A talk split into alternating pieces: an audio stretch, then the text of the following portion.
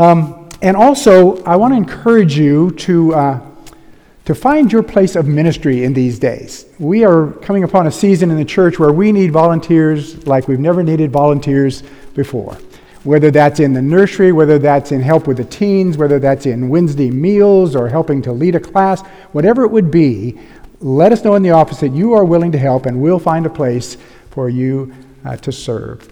And also for the, uh, the meeting for church membership, you don't have to be uh, interested in church membership to come. If you just want to know more about what the church believes, just come and join us Saturday morning, the 27th, uh, here at the church. I want to thank you for your continued uh, faithful attendance and giving during this time of transition, and just pray that God would bless you as we celebrate what this community means to us. Let's pray before we come to God's Word. Father, we thank you for this section of your word and pray that as we delve into it in these coming weeks, that you would guide us. Help us to see your face as uh, Paul, inspired by your Spirit, writes to the church. May we recognize that we are that church. We need you, and we need all that you have for us in the name of Christ. Amen. In the weeks that I'm sharing with us, I'm going to be delving into Ephesians because I think it is so focused on uh, the theme of unity and the grace of God in our lives, and something I think we are really needing to focus on in these days. Uh, our world is in deep need of a positive attitude. and we, as the, the church, we as Christians, are to lead the way in that grace the positive love that God has for us in Christ Jesus. And Paul, in writing to the Ephesians and the other churches that this letter went to, in very personal and practical terms, gives positive affirmation.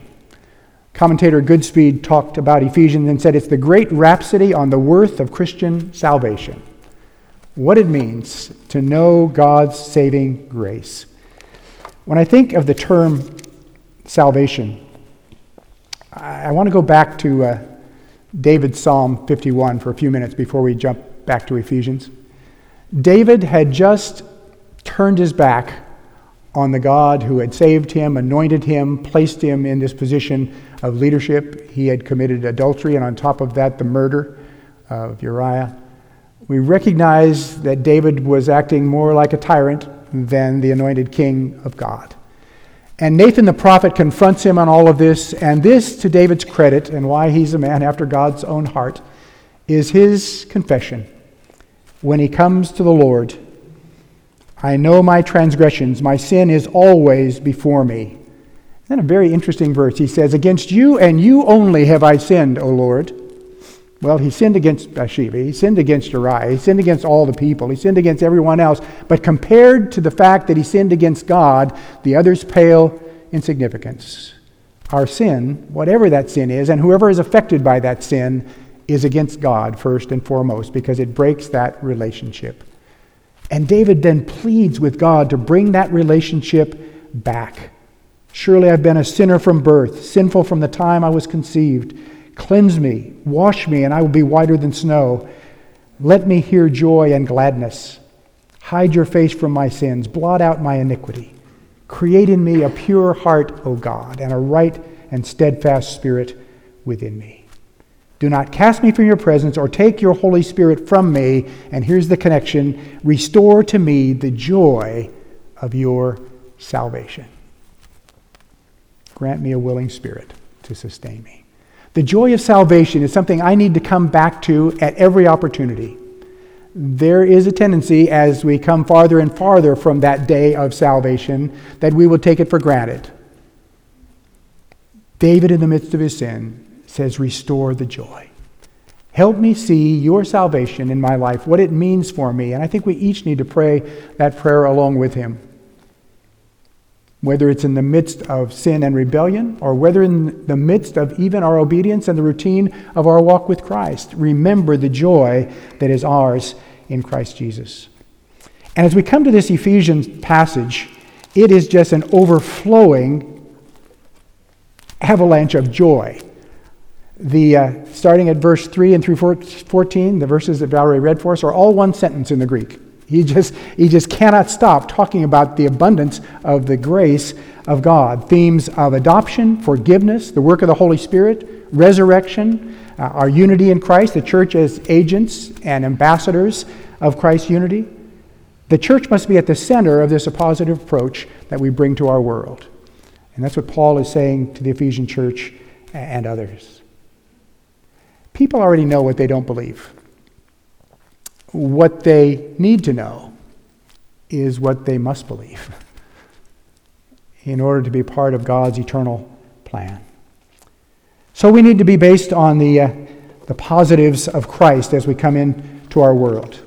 Certain scriptures in history cry out to certain times. I think as, as Martin Luther was looking at the, the church in his time and what led to the Reformation, uh, he pointed out in his introduction to the book of Romans, in his commentary, how crucial this is to a sick and corrupt church. And a strong doctrine, a strong view of God was necessary that we might come into what was then the Reformation. I read 1 Peter. Anytime there is warfare, anytime there are Christians suffering and being persecuted for their faith, that's a scripture that speaks to us. In our nuclear age and the fragile world in which we live, we might soon live within the prophecies of Daniel and Revelation. One thing I'm sure of, and as we come to Ephesians, we live in a negative era. And we need to live by positive affirmation in the midst of the negativity that surrounds us. And Paul just gives that everywhere we turn. Ephesians is one of the prison epistles, which is interesting to keep in mind when we think that Paul is essentially on death row. He knows his time is near. And he writes these uh, four letters the little short letter to Philemon because Onesimus, the runaway slave, is being returned to him in Colossae. He writes Colossians, he writes Ephesians, and also Philippians, filled with hope and love. And as we think about that. And this is some of the last things that Paul wrote. It is uh, the mature doctrine that he wants to share with us. The Ephesian church was founded on Paul's third missionary journey, and uh, you know Apollos had been there, had been preaching, but Apollos didn't really know the ministry of the Holy Spirit. He was still preaching John's baptism, and so when Paul learns about that in Corinth, first of all, they fill Apollos in on the, the fullness of life in Christ and in the Holy Spirit. But then Paul walks the journey from Corinth to Ephesus. And the first question when he arrives Did you receive the Holy Spirit when you believed? And these 12 apostles of Apollos at this point, these 12 men that the church was starting with, said, We didn't even know there was a Holy Spirit. What are you talking about? He said, What baptism were you baptized into? He said, John's baptism. And so he began to explain about Jesus, and they were baptized into the Holy Spirit and filled with the Holy Spirit with the signs of the day of Pentecost. And so this Ephesian Pentecost begins, and there in Acts chapter 19, after two years, Paul with them. Paul, who usually measures his stay in weeks and days, stays two years, and they're ministering during this time. And this is the phrase at the end of that two years, all the Jews and Greeks in Asia heard the word of the Lord. It's a pretty big outreach that was starting from Ephesus and flowing out from there. It was such a great impact that the uh, the Ephesian silversmiths who made their living making the little idols to the Artemis god. Their business was falling off because everybody was becoming Christians. Nobody was buying their idols anymore. So they had this huge riot where they chanted for hours, Great is Artemis of the Ephesians, and trying to whip the crowd into a frenzy, and certainly succeeded in doing that. The word of the Lord impacted a community. And then, if you read in Acts chapter 20, the farewell with the Ephesian elders, you see Paul's heart for this group that he writes to. But in all the prison epistles, we get a sense of Paul's heart and that he knows his time is, is running short. When he writes to Philemon, he says, I'm sending back to you Onesimus, who became my son while I was in chains, and now I'm sending back to you as a brother in Christ.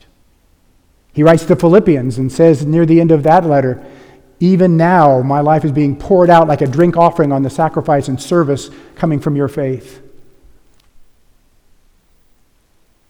He refers in the Ephesian letter near the end, he says, Pray that I will continue to declare God's truth fearlessly as I should.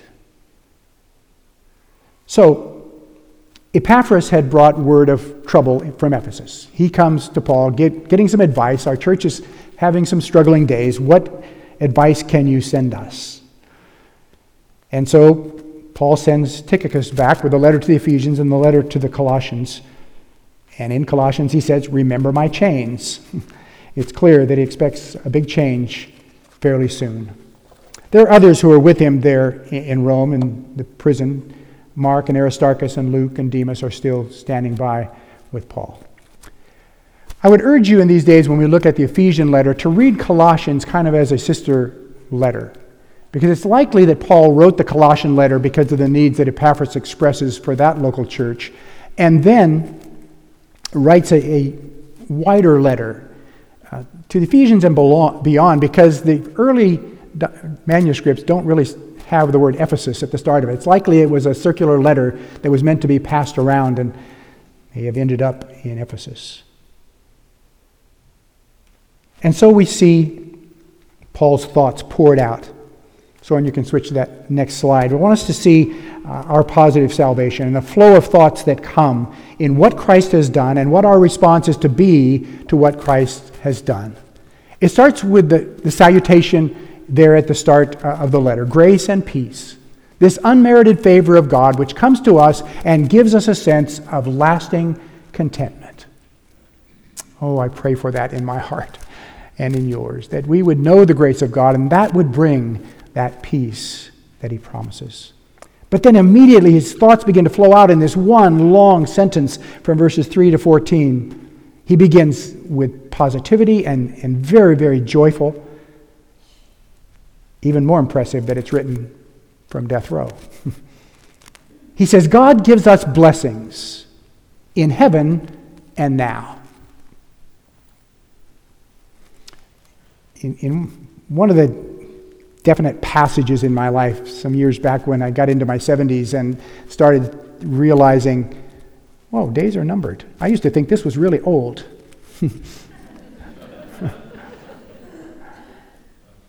but my focus has changed on the blessings of God here and the hope of heaven.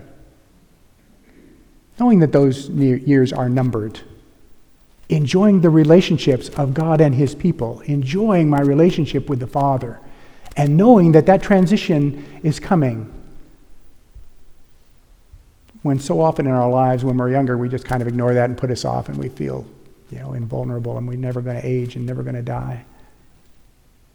How crucial it is to know the blessings, not only now, but the blessings of heaven. I had a great gentleman on my staff, one of my churches. He was nearing 100 years old, and, and he said, the, the older I get, you know, faith, hope, and love, I read that chapter, but the more I get closer to heaven, the more hope rises in that trio to what's coming and what God has in store for those who are His. Paul talks about Christians as being a special people. We are adopted as the children of God. Three of our grandchildren are adopted, and, and uh, one was a, uh, a crack baby in downtown LA. And often when I see his smile and his energy and his exuberance, I think, what might his life have been? What might our lives have been had we not been adopted by God, welcomed into his family, with all of the benefits, all of the inheritance of his Son. We are his children. Paul speaks about freedom in, in Christ, the forgiveness through the cross, the wisdom that is available to us and into our lives. He just pours out all these possibilities for us. So I'm going to the next. I want us to see the, the continuity here of the Godhead. Because we see, if you do a study of these verses, the work of the Father is pretty well spoken of in verses 3 through 6, and then the work of the Son in redemption in 7 through 12, and then the work of the Holy Spirit in 13 and 14. Not only do we see him pouring out what God has done for us, but he demonstrates the unity of the Godhead in Father, Son, and Spirit, and then says we are folded into that. Remember, we spent some time months back in the high priestly prayer of Jesus, and when he prays in the upper room for us, he prays that we would be one just as the Godhead is one. and that the Spirit lives within us, and so we are in that unity. Peter says we participate in the very divine nature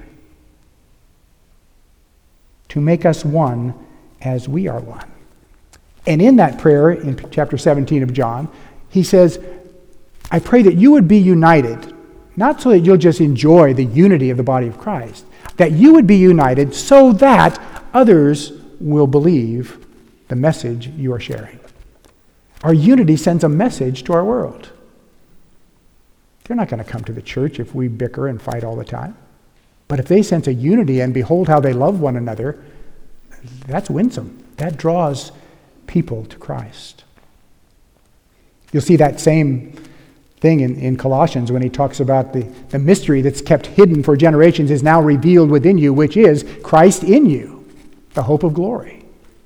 So, in this long sentence,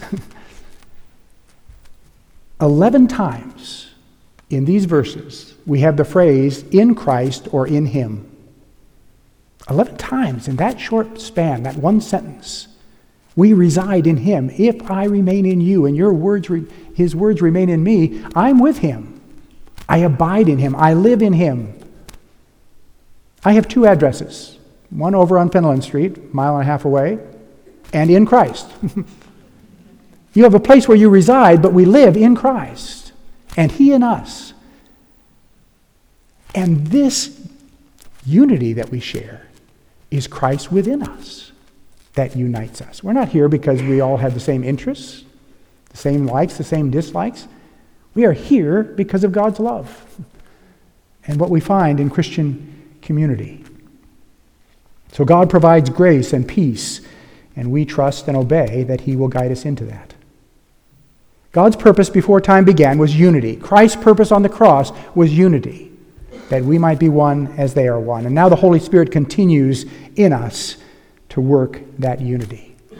And at the same time, we're trying to demonstrate unity. The world is in chaos. If we are in Christ, unbelievers are in chaos, in, in the midst of all kinds of views of the world and opinions about life.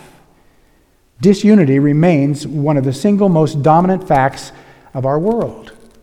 Walls are built all around us visible and invisible. We've divided the world into races and religions, labor and management, the haves, the have nots. We've built boundaries economically, politically, socially, ecologically, spiritually.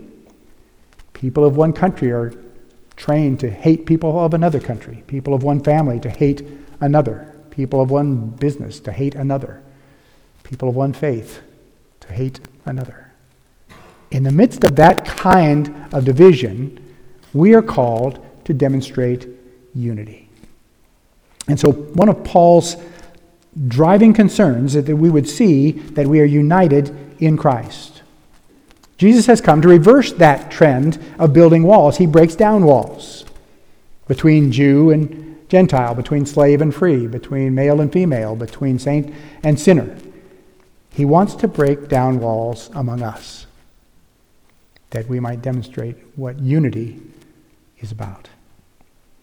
And I think people might be tired of living life from a negative outlook. We can have ultimate confidence in our message that what we share with our world is the power of God. I'll share you an illustration uh, about confidence from the 1986 Major League Baseball All Star game. 38 years ago, Roger Clemens, first All Star game, he's pitching for the American League. Uh, very unusual as an All Star game because he actually got to bat. You know, American League pitchers, you know, for 13 years before that had learned that you don't need a bat to be a pitcher in the American League. So here's Clemens. The American League had this great rally, and he happens to come up, and they don't remove him because he hadn't really had a chance to finish his innings of pitching yet. So he's there with the bat, not knowing what to do. And Dwight Gooden's on the mound. And Gooden throws a 100, 100 mile an hour fastball by him. He listens to it go by and just steps back and laughs. And he looks at Gary Carter, the catcher for the National League, and says, Do my pitchers look like that? And Carter says, You bet they do. So he listened to two more strikes go by and then went sat on the bench. But when he went out the next inning to pitch, he said, I had so much more confidence. And he pitched two perfect innings to finish off his section of the All Star game and got the win for the American League. And I started thinking about the confidence we have in the message. It's not our opinions that we're sharing with somebody, we're telling them the truth of God in Jesus Christ. This saves people, this transforms lives. We come with the authority of God in Christ Jesus. About as far as you can get from Roger Clemens is uh, E. Stanley Jones. Wonderful missionary to India. If you haven't read E. Stanley Jones' work, get into his books. Amazing, amazing books. But the one that struck me the most was the one that he wrote, didn't really write it, but it dictated to his daughter after his massive stroke, which debilitated him completely. His daughter, after months of his slurred speech, was able to kind of interpret the things he was saying, and he dictated her his book, which is called The Divine Yes. All the promises of God are yes in Jesus. And the phrase that jumps out of that book to me is he says to his daughter, and she writes it down in the book All these years I've been preaching sermons, now I get to live a sermon. We live the message of God before our family, our friends, our neighbors, our acquaintances, the strangers on the street. We live that in front of them. If they're going to be drawn to Christ, it will be because of the influence of a Christian. Someone who has demonstrated what the love of Christ is all about. And we are called to be an affirming, loving, united people to the glory of God. So we can go to that fourth slide.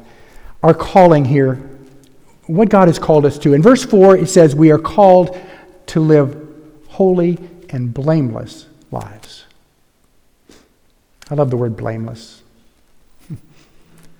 Doesn't mean faultless. Oh, fault is there. Doesn't mean sinless. Sin is there. But He has taken the blame.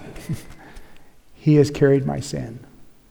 And we are to live holy and blameless lives and demonstrate it to our world. In verse 5, live up to the task of being a child of God. What does it mean to be a child of God? Show gratitude, enjoy your life, rejoice in who God is and let others know what the source of that joy is.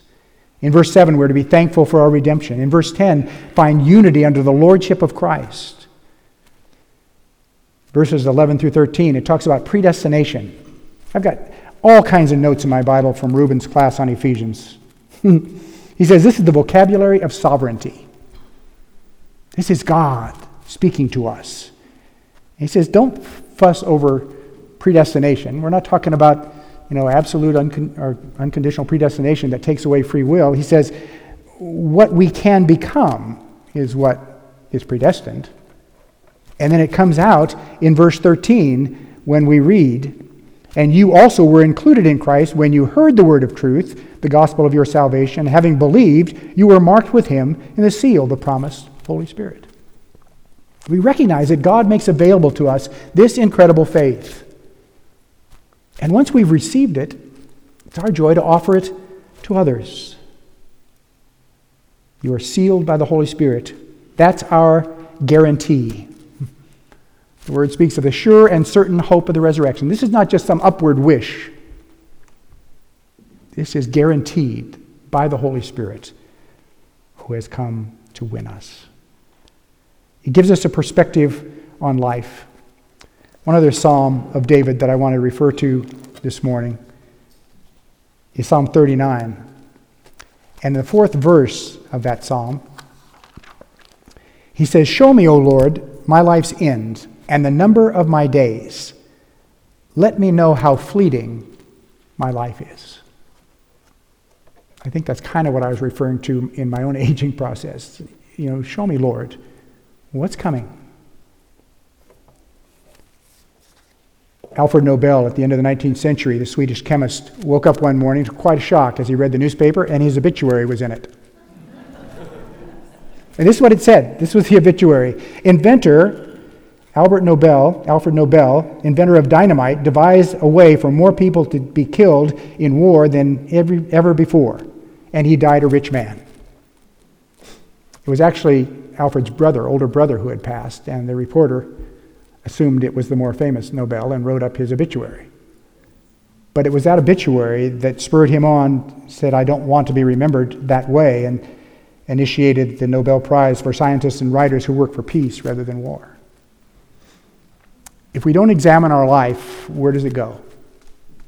If I continue down the road I'm on, where will I end up? It's a crucial question for all of us. And Ephesians 1 says where we end up is guaranteed in the Holy Spirit. In verse 14, He is the deposit guaranteeing our inheritance until the redemption of those who are God's possession to the praise of His glory.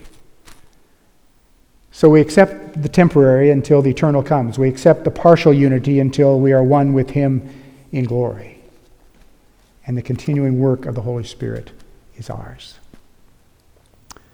What better way to demonstrate this unity in Christ than to come to the Lord's table together?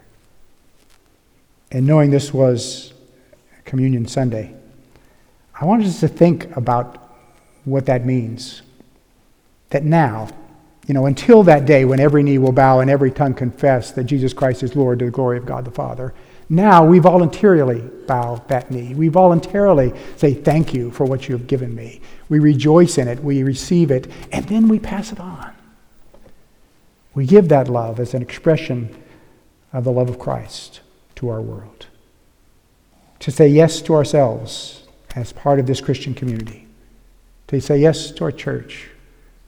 And all the promises of God are yes in Christ Jesus. Pastor Matt's going to come and lead us in communion this morning. Let's recognize the incredible gift that is ours in Jesus Christ.